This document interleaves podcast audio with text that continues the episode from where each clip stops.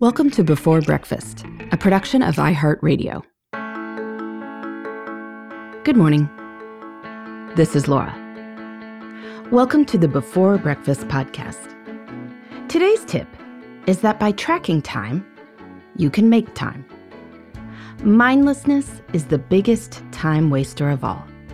And when you know where the time goes, you can make wise choices that help you feel like time is far more expansive.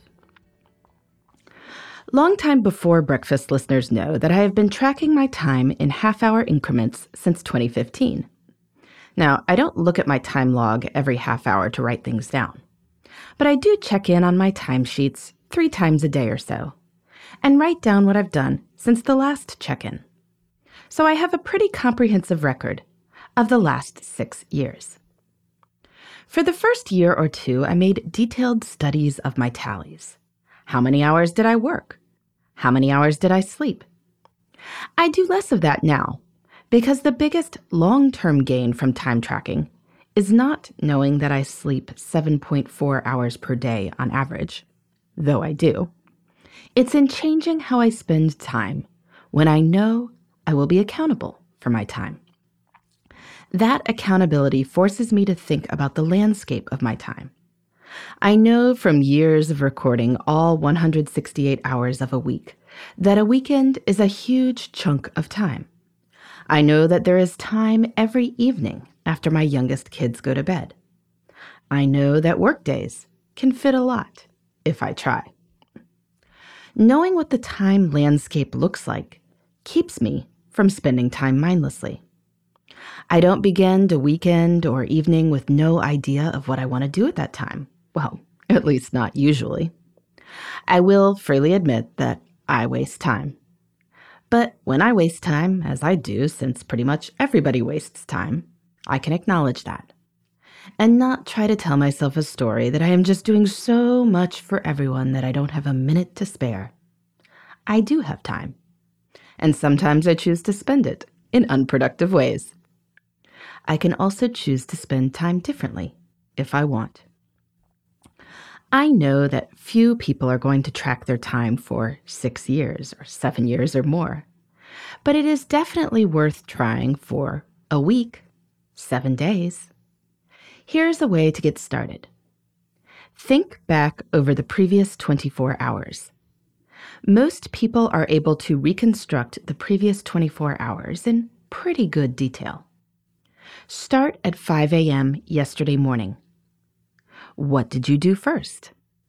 What did you do next? Keep going to the present. Then check back in five to six hours from now and write down what you've done since the last check in.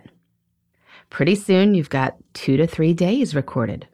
And from there, it's not so hard to get all the way to a week.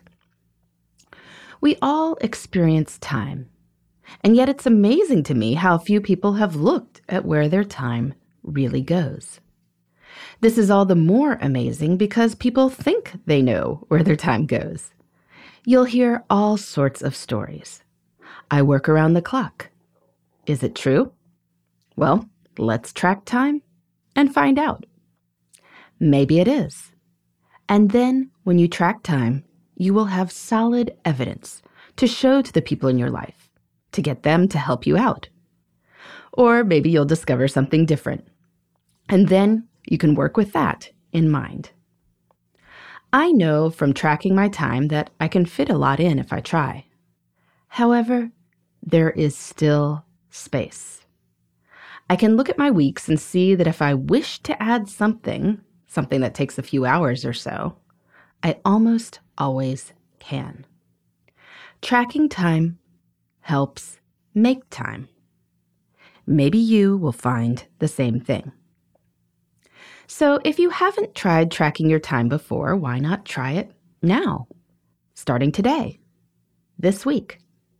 You can get a time tracking spreadsheet from my website. It's just my name, lauravanderkam.com. But you can also make your own spreadsheet if you'd like, or use an app like Toggl, or just write it down in a notebook. The tool itself doesn't matter. What matters is that you do it and stick with it for at least a few days. Make sure you include some weekend days on your time log too, because weekends are real time. And they really count. When you track time, you make time because you see where the time is, and that can nudge you to make better use of it. All time passes, but when we are aware of it, we can make better choices. And that leads to feeling like we have all the time in the world. In the meantime, this is Laura. Thanks for listening. And here's to making the most of our time.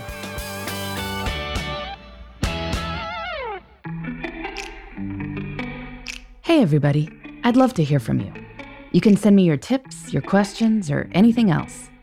Just connect with me on Twitter, Facebook, and Instagram at Before Breakfast Pod.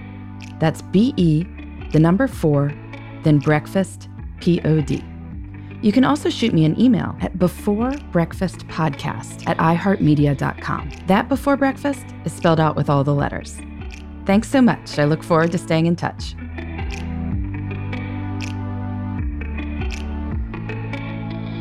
Before Breakfast is a production of iHeartRadio. For more podcasts from iHeartRadio, visit the iHeartRadio app, Apple Podcasts, or wherever you listen to your favorite shows.